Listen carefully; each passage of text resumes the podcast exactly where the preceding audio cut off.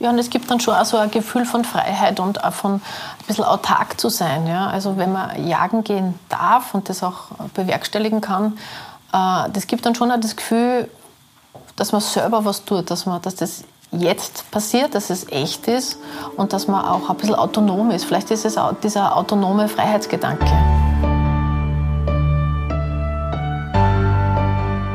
Das ist Elke Zellinger. Gemeinsam mit ihrer Partnerin Ulrike Zöchbauer betreibt sie das Unternehmen Wildkulinarik. Die beiden sind passionierte Jägerinnen und haben aus ihrer Leidenschaft auch ein Nebenberufsunternehmen aufgebaut. Sie veredeln selbst erlegtes Wildbrett zu Pasteten und vertreiben diese über ihren Onlineshop auf wildkulinarik.at. Besonders wichtig ist ihnen dabei, höchste Bioqualität zu produzieren, wobei Wild ja nicht biozertifizierbar ist. Aber genau darüber und auch über die Themen Regionalität, Frauen in der Jagd und das Miteinander sprechen wir in dieser Folge unseres Podcasts Halb so wild. Hier stellen wir Ihnen bemerkenswerte Persönlichkeiten vor, die sich ganz der Jagd und den daraus gewonnenen Lebensmitteln widmen.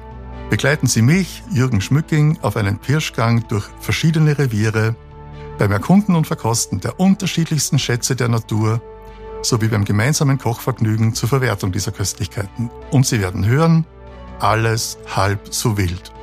Der Jagdpodcast präsentiert von Swarovski Optik.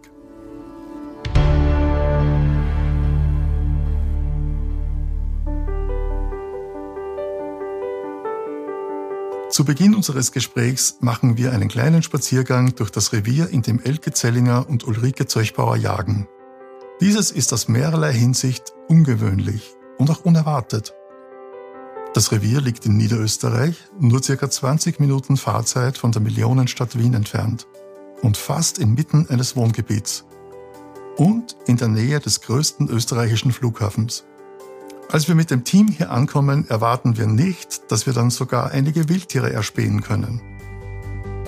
Mit dabei ist auch immer Jagdhund Caramello, und während wir unseren Spaziergang im flachen Revier beginnen, erklärt uns Elke, wo wir gerade sind. Also wir sind in Niederösterreich ähm, in der Nähe von Schwächert. Also ein ganz klassisches äh, Feldrevier. Ein sehr weitläufiges Revier, ähm, das auch äh, gut eingebettet ist von Wohnsiedlungen. Also wir, wir, haben auch in der Nähe Wohngebiete oder ein Wohngebiet. Das heißt, es ist schon ein bisschen mhm. anderes Jagen auch, weil sich da auch viele Menschen bewegen, äh, die da leben. Das heißt, wir sind mittendrin. Genau, und da gibt es viele Felder und Wiesen. Und dazwischen gibt es äh, Waldstreifen, wo die Tiere dann einen Einstand finden. Es ist sehr weitläufig, das Gebiet. Ja, so ein Tag wie heute, das ist so ein ganz ein klassischer Jagdtag. Es ist ein bisschen diesig, aber das macht nichts. Ähm, man sieht sehr, trotzdem sehr gut, die, Weide ist, die Sicht ist sehr weit. Und äh, wir haben auch schon Wild gesehen, das hier draußen steht. Das Wild ist es auch gewöhnt, dass sich da Menschen bewegen. Das heißt, es ist sehr vertraut. Mhm. Es ist sehr, zwar vorsichtig, aber durchaus vertraut. Also nichts Scheues Reh, sondern eher... Naja, scheu. Also sie merkt man dann schon, wenn man sie bewegt. Man hat das gesehen, sie waren dann doch jetzt sicher so auf einen Kilometer weg und ähm, ja. dann gehen sie dann schon. Ja. Wir machen zwar, also wir gehen Rehjagen und also Ansitzjagd klassisch und auch Niederwildjagd. Mhm. Und sind auch viele Fasane und Hasen in diesem Revier. Gerade auch da in diese Windschutzgürtel, die es da überall gibt. Das sind sehr gute Bedingungen für die Fasane. Genau, der Hund hat eher Spur. Der Hund hat schon eine Spur, ja. Viele Spuren. Da gibt es viel zum Schnüffeln und zum Riechen. Ja, und so bewegen wir uns da. Wenn wir jagen gehen, stehen wir aber früher auf. Genau. Also jetzt? Also jetzt, ja, Natürlich. da stehen wir um fünf auf. Damit, um fünf? Um fünf, muss man circa eine Stunde ja, vor Sonnenaufgang muss man sitzen. Mhm. Das ist im Winter ein bisschen besser, im Sommer ist das schon sehr zeitig. Ungewöhnlich ist also nicht nur die Lage des Reviers, sondern auch, dass zwei Jägerinnen gleichzeitig auf die Pirsch gehen. Das möchte ich genauer wissen. Wie funktioniert so eine Jagd zu zweit? Wir jagen schon meistens gemeinsam, aber nicht immer. Mhm. Und so wie es zum Beispiel da ist, da haben wir einen Hochstand. Das ist jetzt der Hochstand Nummer 8 und da hinten ist der Elfer. Und äh, da setzen wir uns dann an. Also man muss sich ja vorstellen, in der Früh ist es sehr finster. Und man muss schon wissen, wo der Hochstand ist und wie das Ganze auch funktioniert. Mit dem Öffnen der Klappen, wo man hingeht, wo man aufpasst, dass man nicht um und um pumpert. Und dann sitzt man da getrennt voneinander und warten einfach. Und je nachdem, wer halt was sieht, schreiben wir uns gegenseitig. Also da kommt was, da steht was. Und manchmal sieht man es auch nicht, wenn man ganz auf was anderes fokussiert ist. Und äh, so arbeiten wir da eigentlich, kann man sagen, ist das fast Teamwork. Ja, also wie gesagt, wir gehen alleinig, aber es ist schon ein Vorteil, wenn man zu zweit ist, weil dann kann man schon, was weiß ich, wenn ich dort unten sitze und die ziehen jetzt darauf, dank der modernen Technik kann man ja in Verbindung sein und so haben wir dann schon einiges erlegt gemeinsam. Koordinierte Jagd. Genau, ja. koordinierte Jagd. Und, das und aber beim Nachsuchen ist natürlich auch ein Vorteil, wenn man zu zweit ist. Und Mhm. mit Hund natürlich sowieso. Der Hund bleibt dann meistens im Auto, Und bleibt den Auto, genau. schlaft dort ein bisschen und wenn es was zum Arbeiten gibt, den her, bitte? dann holen wir ihn. Jetzt muss ich mal kurz herbei. Komm, hier, hier, hier, hier. Hier. So ist er brav. Super. Sitz, Caramello. Ey. Und wie oft seid ihr hier? Wie oft geht ihr jagen? Sehr unterschiedlich. Also wir schauen schon, dass wir so ein bis zweimal in der Woche jagen gehen. Also Ansitzjagd. Und wenn Niederwild, wir genau. Niederwild jagen, das ist eigentlich ab Anfang Oktober bis Ende Dezember jede Woche. Immer am Wochenende, da, da jagen wir dann in Gesellschaft, also mit den anderen, die in der Jagdgesellschaft sind. Das ist dann eine ganz klassische Niederwildjagd, wo man über die Felder geht mit Hunden, durch den Guckerutz durch. Also das ist, das ist mehr so eine Gesellschaftsjagd. Also jung, alt, Männer, Frauen. Also eine gut kultivierte Jagdgesellschaft. ich mal. Und wenn ihr gemeinsam unterwegs seid, das Weidmannsglück, Jagdglück, teilt sie ungefähr gleich auf oder gibt es da, gibt's da Sehr Unterschiede? verschieden, sehr verschieden. Also es gibt so Zeiten, da ist das Jagdglück mehr bei der Uli. So war, war das oft in der Vergangenheit so. Und dann ist wieder hat mehr bei mir. gedreht. Hat es sich ein bisschen gedreht, ist mehr bei mir. Aber es ist prinzipiell so, wenn wir gemeinsam jagen, also ich empfinde das so, und es wird was erlegt, dann ist das eine geteilte Freude. Also ich freue mich genauso über das, wenn die Uli was er, über, also erlegt, wie wenn ich das selber erlege. Ja, man freut sich natürlich mit, mit den Jagdkollegen, wenn sie was erlegen. Aber das ist wirklich, vor drei Jahren habe ich eher das Jagdglück gehabt und heuer ist es ganz auf Elkes Seite. Ja, Ich habe ein neues Gewehr gekommen, Ja. äh, bekommen, mit dem habe ich erst einmal geschossen. Da muss halt einfach auch viel stimmen. Gell? Also es ist ja immer ein Glück, etwas Ja. zu erlegen. Und ähm, ich glaube, so wie wir es betreiben, auch wenn wir miteinander jagen, ähm, ich glaube, dass das auch ein bisschen eine strategische Geschichte ist, weil das Wild spürt ja, dass da was ist oder vielleicht wer ist und bewegt sich dann in eine andere Richtung. Und so wie es jetzt da war in der Jagdszene, sind sie dann oft einfach zu mir gekommen. Ja. Oder es geht zum Beispiel jemand vorbei mit einem Hund in der Früh und alleine, weil das ist ja Wohngebiet, also weiter drüben ist das Wohngebiet. Ja, ja. Und das Wild spürt das, dass da von drüben was kommt und druckt sich dann da einer. Das Jagdglück wird also gerne aufgeteilt.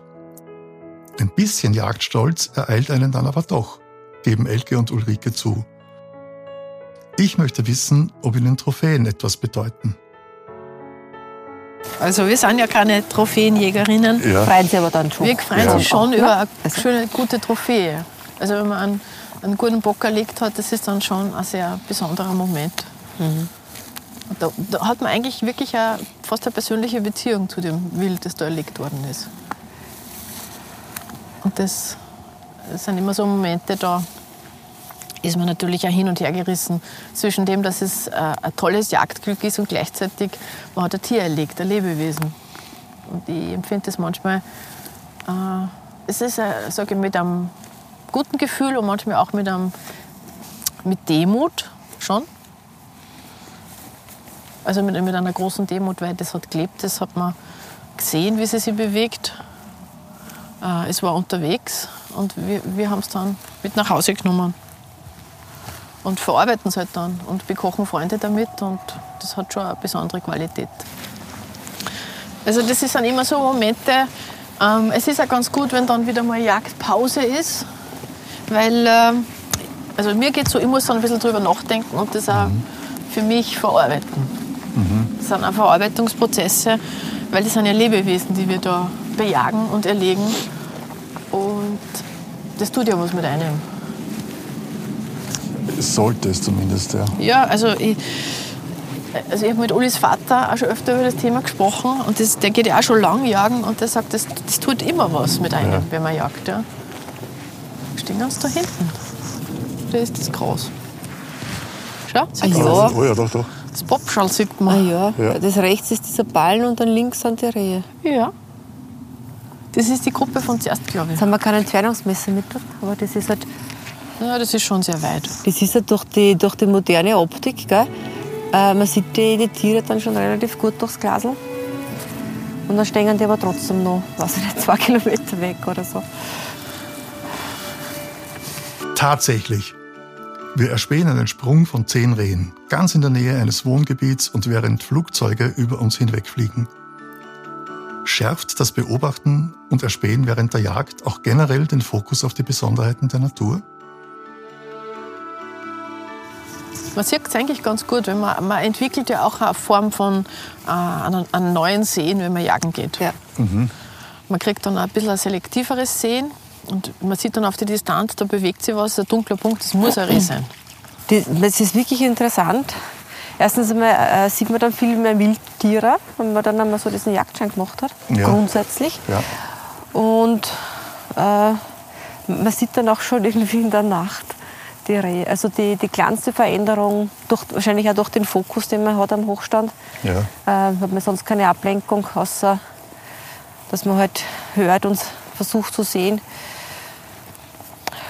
Durch das, dass es alles gibt, hat man halt auch sehr viel Wildkontakt. Und man lernt dann auch so ein bisschen ähm, die Tiere zu beobachten, zu sehen, ist das Tier in einem guten Zustand, ja. wie alt ist es ungefähr. Ja. Woran erkennt Sie das? Am Einfach an der Statur. oder Laufen? Ja, an der Bewegung, also so jüngere Rehe zum Beispiel, die springen für mich herum, bewegen sich ein bisschen spielerischer. Äh, Die, die Rehe, die schon ein bisschen älter sind, die, die, die sind, gehen ein bisschen ruhiger. Und der Bock zum Beispiel, wenn er in der Prumpft ist, das ist schon ein recht ein stolzes Tier. Also der stolziert richtig herum. Und, und wenn du ein Geist zuschaust, ein Geist bewegt sich auch ein bisschen graziler, ein bisschen anders. Also man erkennt dann mit der Zeit, weiß man, wer sich wie bewegt. Aber man, ist trotzdem, man muss sich trotzdem sehr konzentrieren mit dem Bestimmen. Weil jetzt im Winter, wenn die, äh, die Böcke die das Geweih abgeworfen Ja. haben, gibt es dann schon ein paar Merkmale, wo man die Geißen und die Böcke auseinanderhalten kann. Da muss man schon wirklich sehr gehen. Aber das ist ja eines der Grundregeln. Man, kann ja, man darf ja auf nichts schießen, was man nicht eindeutig auch bestimmen kann, was es ist. Also wenn man es nicht Tier, ansprechen wie kann, alt. Ja. dann, dann schießt man nicht. Ja. Und das sind halt Dinge, die, da lernt man halt mit jeder Saison einfach wahnsinnig viel dazu. Oder auch, äh, wenn man mit, mit erfahrenen Jägern mitgehen kann. Wir waren, also war viel mit meinem Papa mit. Da haben wir dann schon sehr viel auch gezeigt und erklärt. Äh, das ist dann schon sehr wertvoll. Oder auch unser Jagdleiter da in, in dem Gebiet. Den kann man auch immer anrufen, der ist auch immer zur Stelle, wenn man was braucht. Oder zumindest am Anfang, wenn man beginnt zu jagen. Ja. Also die haben einfach auch viel Erfahrung und viel Wissen. Und auf dieses Wissen darf man auch zurückgreifen. Und die freuen sich auch, weil sie auch was weitergeben können. Und das gefällt mir besonders gut an der Jagd. Das ist auch was generationenübergreifendes. Das ist ein Handwerk, das Weitwerk. Und auch die ganze Wildbrettverarbeitung ähm, ist auch ein Handwerk. Das muss man lernen. Ja. Kann man nicht gleich. Das ist wie überall. Es braucht halt viele Übungsschritte und Stunden und irgendwann hat man das Gefühl, jetzt kann man es wirklich gut. Und das ist natürlich sehr aufwendig, aber dadurch, dass es eben auch so ein saison- saisonales Hobby ist, ähm, muss man, nehmen, wir auch, also nehme ich mir auch gern die Zeit im Winter oder im Herbst dazu, weil dann ab Jänner ist eh Ja. äh, schon Zeit. Ja. Und also für die meisten Tiere und da kann man sich dann wieder anderen Dingen widmen. Wobei ich immer sage, es ist schon mehr als ein Hobby. Ein Hobby, das ist was, das kann man auch wieder ablegen. Aber wenn man mal angefangen hat zum Jagen, das ist schon sehr viel mit Leidenschaft verbunden und damit mit ganz vielen Dingen. Also da geht es ja. Das ist eine Veränderung im Lebenskonzept. Ja, es ist eine Veränderung, weil man ja. mit so vielen Dingen zu tun hat plötzlich. Man hat ja, man geht raus in die Natur, man hat so ein Naturerlebnis, dann hat man das Handwerk in der Fleischverarbeitung, dann beschäftigt man sich mit der Kulinarik, Natürlich auch mit der Technik, mit der Ausrüstung. Das ist ja, würde mal sagen, ein sehr ausrüstungsintensives, ja. ähm, ausrüstungsintensive Leidenschaft. Mhm. Wo man auch die richtigen Gerätschaften braucht, wo man auch einen guten Feldstecher braucht. Äh, und da sollte man nicht sparen, weil wenn man sich da was kauft, was nicht gut ist, dann kann man auch nicht gut jagen gehen. Zum Abschluss unseres Spaziergangs schweift der Blick noch einmal zurück zum Wohngebiet und wir erfahren, dass die vermehrte Bebauung natürlich die Reviere immer stärker einschränkt. Aber auch, dass die Haustierhaltung den Wildbestand maßgeblich beeinflusst. Man glaubt ja gar nicht, also wie viele Wildtiere es auch in besiedelten Gebieten gibt. Das ist mitunter auch ein Problem, weil die müssen natürlich auch über Straßen drüber und es wird leider auch immer wieder mal auch was zusammengeführt. Roadkill. Ja, viel, viel, ja. Also die suchen sich schon ihren Platz, aber das ist zunehmend schwieriger. Man merkt halt auch bei der Jagd, dass sehr viel äh, Verbauung stattfindet. Und äh, jedes Einfamilienhaus hat eine Katze und jede Katze bringt in der Früh ein, ein Geschenk nach Hause. Und das merkt und man. diese Bestandsveränderung merkt man? Die merkt man massiv. Ja, schon. Okay. Also gerade da in solchen Jagdgebieten, die halt so nahe an der, am Menschen, also ja, Menschen sind. Zivilisation. Ja, genau. Ah, das ist manchmal ein bisschen ein Widerspruch, finde ich, weil es gibt ja Leute, die sind nicht für die Jagd, sondern eher gegen die Jagd, haben aber eine Hauskatze, die dann jagen geht. Und eine Katze ist ein Raubtier. Und eine Katze ist halt auch ein Raubtier. Und das wird manchmal vergessen, dass Wildkatzen oder überhaupt Katzen ja gar keinen unwesentlichen Anteil haben daran, dass es weniger Niederwild gibt. Aber es ist sicherlich auch die Landwirtschaft oder überhaupt unsere Lebensweise, warum es äh, manchen Gebieten einfach weniger Wild gibt.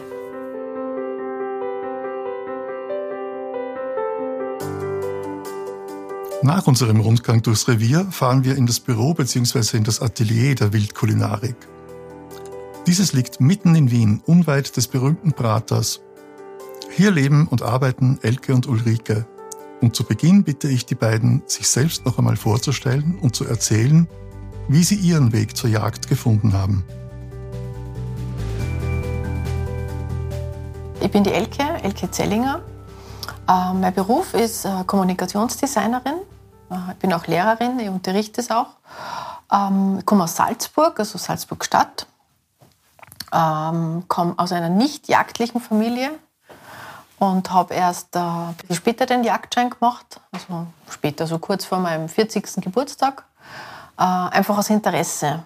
Ich habe immer schon ein großes Interesse an Wildtieren gehabt und an Kulinarik und ähm, mir hat einfach ein bisschen so diese, kann ich ganz klar sagen, diese, der Umgang mit dem Lebensmittel Fleisch gestört, also in der konventionellen äh, Landwirtschaft. Und habe dann mal zum Spaß zu meiner Schwester, die ja Fischerin ist, gesagt, naja, was kann man da machen, wie stört das? Und sie hat gemeint, na machst du den Jagdschein. Und dann haben wir gedacht, naja, vielleicht wäre das eine Option. Und äh, bin damals auf die Messe gegangen, auf die Jagdmesse, und da war der Stand vom Landesjagdverband und da waren ein paar Frauen und die sind da gestanden. Und dann habe ich die gefragt, wie das halt so ist, wenn man das macht. Und die waren sehr freundlich und ich habe gedacht, naja, das, ich mache jetzt mal den Kurs und schauen wir das mal an. Also ich habe keine Vorbehalte gehabt gegen die Jagd, habe mich aber für die Kulinarik eigentlich schon immer interessiert und war einfach immer gern draußen. Und man dachte, ich mache den Kurs und schaue mir das an. Und bin da in den Kurs gegangen und das war eigentlich sehr interessant. Also in jederlei Hinsicht, ja, weil man, hat, man trifft viele verschiedene Menschen, mir gefällt das. Unterschiedliche Struktur. Ich lebe ja in der Stadt mit meiner Partnerin, der Uli, und ihrem Sohn. Und ich dachte, na, jetzt probiere ich das einmal. Ob ich da das Zeug zur Jägerin habe und äh, besuche den Kurs, habe mich damit beschäftigt, habe die Prüfung gemacht und ähm, habe dann überlegt, wo könnte da rausgehen. Also ich war schon als Jagdhelferin während der Ausbildung unterwegs und habe mir das angeschaut und gedacht, das gefällt mir, mit dem kann ich. Und äh, nach bestandener Prüfung habe ich mich umgeschaut und habe dann ein sehr nettes Inserat gefunden in der Zeitung des Landesjagdverbands, das so äh, lieb geschrieben war. Da hat jemand eine Anzeige aufgegeben, äh, dass jemand gesucht wird fürs Revier, also Ausgeher und Ausgeherinnen und dass das keine Trophäenjagd ist, sondern eine kleine, nette Jagdgesellschaft, die ähm, einfach Leute sucht. Und dann habe ich da angerufen. Und da war dann der Jagdleiter dran, gleich am Telefon, und der war, wir waren glaube ich ja du, wie das halt so ist in der Jagd, und der hat gesagt, da kommst du mal vorbei und dann schauen wir mal, wie das ist. Und so bin ich zu der Jagdgesellschaft gekommen, wo ich jetzt bin. Und der Erstkontakt und der ist geblieben. Und der ist geblieben bis heute, ja. Super. Ja, ich bin die Uli Zöchbauer und ich komme aus einer jagdlichen Familie. Mein Papa ist Jäger. Und ja, ich bin als Kind schon viel mitgegangen mit ihm, habe aber dann im, im Laufe meiner Erwachsenwerden für unterschiedliche berufliche Stationen gehabt und bin dann eigentlich erst, wie die Elke dann kennengelernt habe, wieder auf die Idee gekommen, den Jagdschein zu machen. Habe den dann auch gleich gemacht, weil es war dann hat dann doch eine Verbindung gegeben, auch durch die Jagd. Ähm, ja, und habe dann, wie ich die erste, den Jagdschein dann gehabt habe, auch wieder dann als Erwachsene sehr viel Zeit mit meinem Papa verbracht, der mir dann sehr viel gezeigt hat, vor allem im ersten Jahr, was ich dann auch sehr genossen habe. Und so hat sich das jetzt einfach immer weiterentwickelt. Also ich bin von klein auf damit aufgewachsen, habe dann, wie gesagt, so eine Phase gehabt, wo ich dann sehr wenig äh, äh, Kontakt gehabt habe mit der Jagd. Und jetzt ist es wieder so ein bisschen back to the roots für mich. Ein bisschen zurück zur Heimat wieder. Ja, zum Vertrauten. Zum Vertrauten. Wie kam es aber dann, abgesehen von der Jagd als Leidenschaft, dazu, dass ihr beschlossen habt, das erlegte Wild zu verwerten, kulinarische Spezialitäten daraus zu produzieren und auch zu verkaufen? wie wir dann oder wie ich dann begonnen habe zu jagen, war mir total wichtig, dass die, das, das, das Tier, was ich erlege, auch verwerte. Ja? Und zwar so, so weit wie möglich gut verwerte. Ähm, das ist das eine. Und das andere war, dass mein Vater äh, immer schon äh, Fleisch verarbeitet hat, Sachen produziert hat und der hat auch so Hasenpastete gemacht und, und, und Rehpastete gemacht und so, solche Dinge. Und äh, dann ist die Idee gekommen, dass wir das auch tun, aber auf Biolo mit, nur mit biologischen Zutaten. Ja? Zuerst eigentlich mehr so als Hobby. Also wir haben da Sachen ausprobiert, ich mit dem Franz gemeinsam, so heißt der Vater von der Uli, und haben das mehr so für uns gemacht und haben mal aus Spaß so 200 Gläser gemacht für Freunde und für Familie.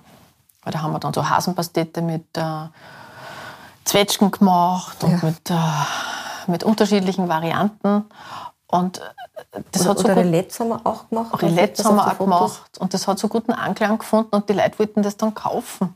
Und wir haben immer gesagt, das kann man nicht kaufen, weil das ist ja, das ist ja unser Hobby. Und das hat sich dann ein bisschen ausgewachsen, dieses Hobby. Und äh, irgendwann hat die Uli gesagt, du, ähm, ich arbeite in einer Behörde, wenn wir das machen, dann müssen wir das gescheit machen, dann melden wir das Gewerbe an. Ja. Und ich habe gesagt, naja, dann gründen wir halt einfach eine Firma. Und wir haben dann überlegt, wie kann man dieses Produkt ähm, in einer größeren Menge produzieren. Weil wir sind ja keine Fleischhauer und wir haben auch keine Fleischhauerberechtigung. Wir haben das ja mehr für uns gemacht. Ja? ja. Und dann hat das aber so ein, wollten das Leute kaufen, die wir gar nicht kennen. Wir haben gesagt, wir können es nicht verkaufen, weil wir ja kein Gewerbe haben und das dürfen wir nicht. Und dann haben wir ein bisschen überlegt, wie wir das machen und haben durch Zufall jemanden kennengelernt, der uns wieder weitergeholfen hat und uns eine Empfehlung gegeben hat für einen äh, Bio-Fleischhauer in Niederösterreich.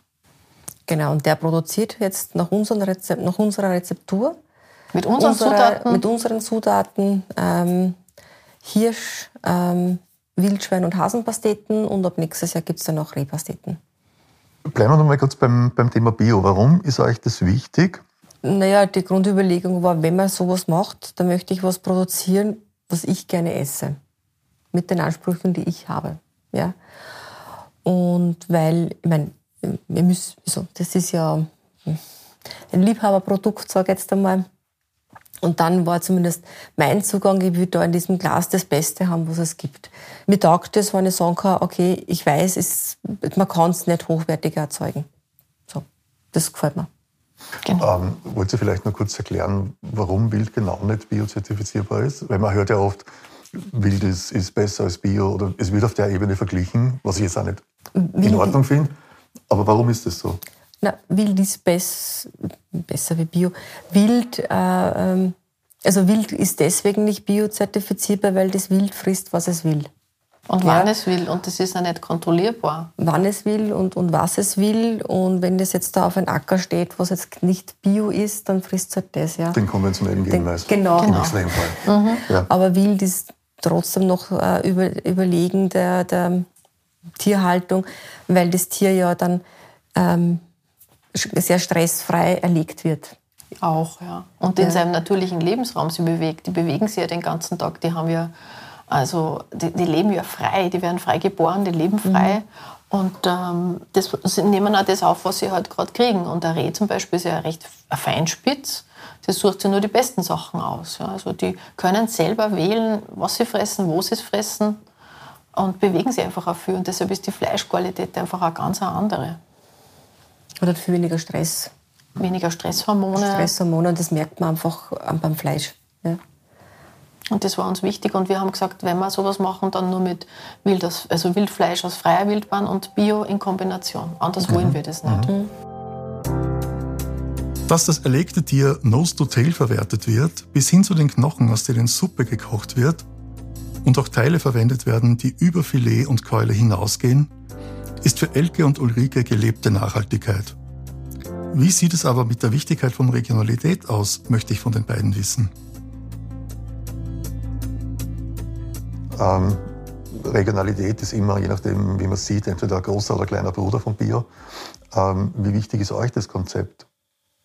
Der Regionalität? Mhm. Das ist sehr wichtig, weil Regionalität ähm, lebt schon auch von den, von den sozialen Beziehungen, Bindungen.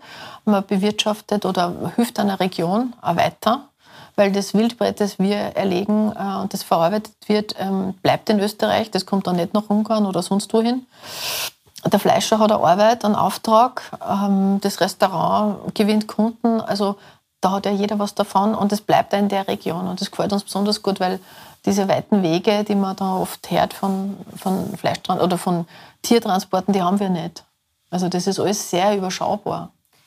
Das wäre natürlich schon auch noch ein Punkt, auch für die Zukunft, ob wir es schaffen könnten, auch so CO2-neutral äh, diese Pastete zu produzieren.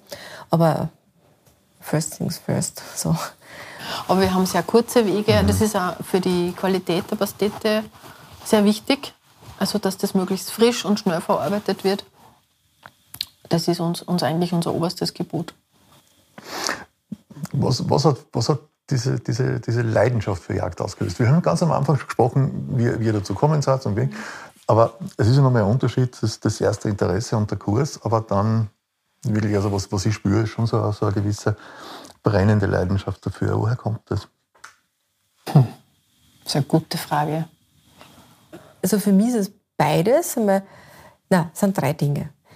Es ist die, die, die Gesellschaft, also alles, was so drumherum ist. Auch das Brauchtum, mhm. auch das Zusammensitzen, mhm. äh, auch das Austauschen. Und du kannst mit jedem Jäger oder jeder Jägerin, die du triffst, kannst du ja eigentlich sofort über alles Mögliche austauschen. Ja? Also da hat man ja eine Verbindung. Und dann ist es das Jagderlebnis selbst. Ähm, manchmal geht man Zähme raus und wischt nichts und, und manchmal klappt es halt gleich. Und ähm, es ist dann sehr aufregend, natürlich, äh, das Jagderlebnis selbst. Und das Dritte ist dann einfach auch der Genuss, wenn man es dann verarbeitet. Oder so wie wir gestern, wenn man es dann isst. Ja. Das ist einfach auch schon noch einmal was ganz was Schönes, wenn es einfach gut schmeckt. Was mich immer ein bisschen antreibt und was meine Leidenschaft ist, ist so dieses Momentum, und dieser Fokus, den man auf der Jagd hat. Da muss man sehr fokussiert sein und sehr wach sein. Man hat so eine Wachsamkeit, die aber nicht anstrengend ist, sondern die einfach da ist. Und das ist so. Und es ist dann schon, Entschuldigung, ich unterbreche, aber diese Wertschätzung an jedem einzelnen Lebewesen, was man sieht. Und das muss ich sagen, das haben die Jäger schon. Also da wird der, wird der Eichliche hier genauso besprochen wie der Hase, wie der Reh, wie das Reh, wie, wie die Wildsau. Ja, also man tauscht sie aus, was man gesehen hat.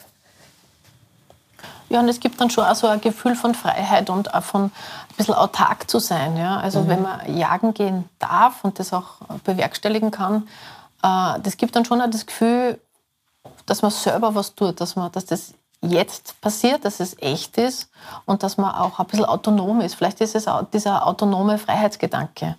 Also egal was kommt, also wir haben jetzt ja geredet öfter, also in Krisenzeiten, wir wüssten schon, wie wir uns auch ernähren könnten. Ja, es ist nicht nur Fleisch, sondern auch, also auch wie man was anbaut. Also dass man einfach auch wieder Fähigkeiten sammelt, das Sammeln mhm. von Fähigkeiten. Das ist es, glaube ich. Und das kann man in der Jagd unendlich tun. Sein ganzes Leben lang sammelt man Fähigkeiten. Sogar Ulis Vater in, in, im hohen Alter, ähm, äh, mit dem besprechen wir immer Sachen, wie man es nur besser machen kann. Es ist immer ein Optimierungsprozess und, und das Sammeln von Fähigkeiten. Und diese Leidenschaft und Faszination dieses, der Wildtiere, die ist einfach total, also finde ich immer sehr, sehr schön. Und der Bezug zur Natur natürlich, das tut einfach gut.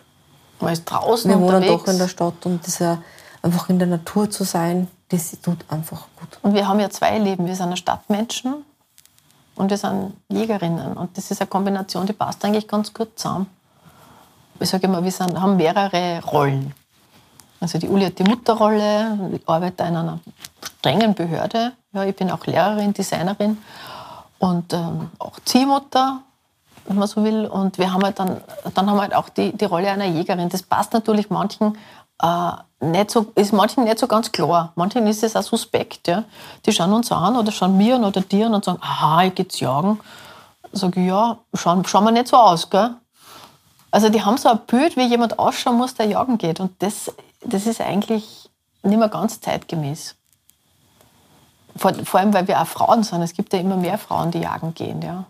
Und die Frauen, die tun der Jagd schon auch sehr gut. Ja. Nein, ich glaube einfach, dass der Umgangston ein anderer wird, wenn Frauen dabei sind. so wurde mir gesagt. Zum Abschluss unseres Gesprächs frage ich Ulrike und Elke, was sie gerne noch lernen möchten und wie sie sich ihre Zukunft vorstellen.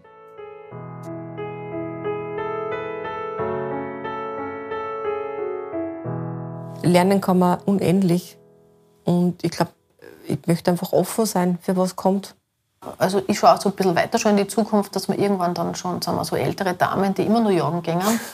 noch äh, älter. Noch älter und äh, gut zu Fuß sind und einfach von mir aus die ältesten Jägerinnen der Welt sind, die immer noch aktiv sind ähm, und vielleicht einmal ein Buch geschrieben haben miteinander über das und andere inspirieren, dass sie es auch tun.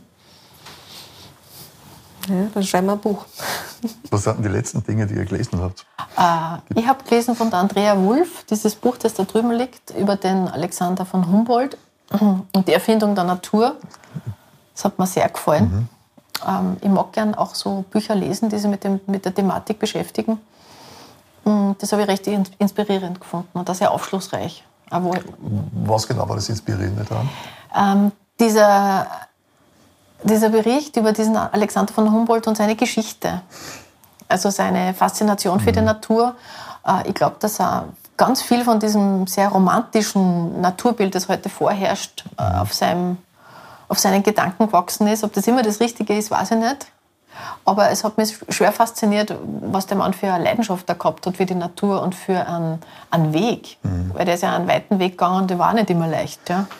Im Gegenteil, ich kenne das Buch und ich finde, man, man, man, liest das sehr atemlos. Also man kriegt mhm. das, die Atemlosigkeit von Humboldt selber irgendwie. Mhm. Das, das er war ja ein Getriebener. Ja, absolut. Ja. Also und hat das in vielen Facetten auch ausleben können. Ja. ja. Ähm, und er hat auch andere inspiriert für das Naturverständnis, das wir heute haben.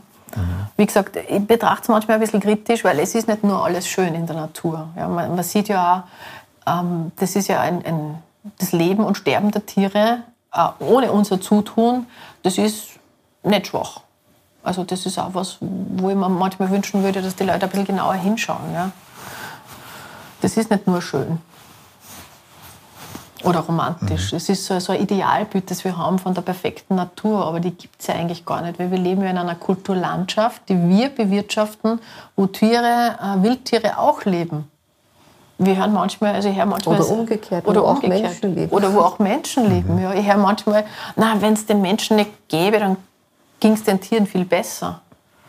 Wir, haben ja, wir bejagen ja Tiere, die Kulturfolger sind, die unsere Kultur folgen, weil sie da Nahrung gewinnen und bekommen. Ja. Vielleicht wird es diese Tiere dann da in der Form gar nicht geben. Oder andere Tiere. Ich würde sagen, danke für die Gastfreundschaft. Gerne. Danke für Vielen das Gespräch. Dank. Hat mir außerordentlich Spaß gemacht. Und jetzt gibt es noch die Pasta, oder? Ja, jetzt gibt es noch die Pasta äh, mit Wildragout. Genau. Genau. Bolognese vom Hirschkalb und Wildschwein. Genau. Da kann ich fast nichts schief.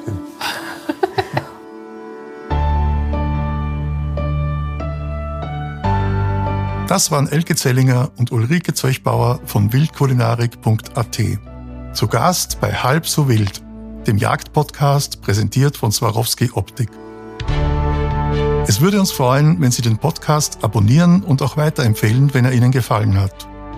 Schreiben Sie uns auch gerne Kommentare oder Fragen an socialmedia.swarovskioptik.com. Vielen Dank fürs Zuhören und bis zum nächsten Mal.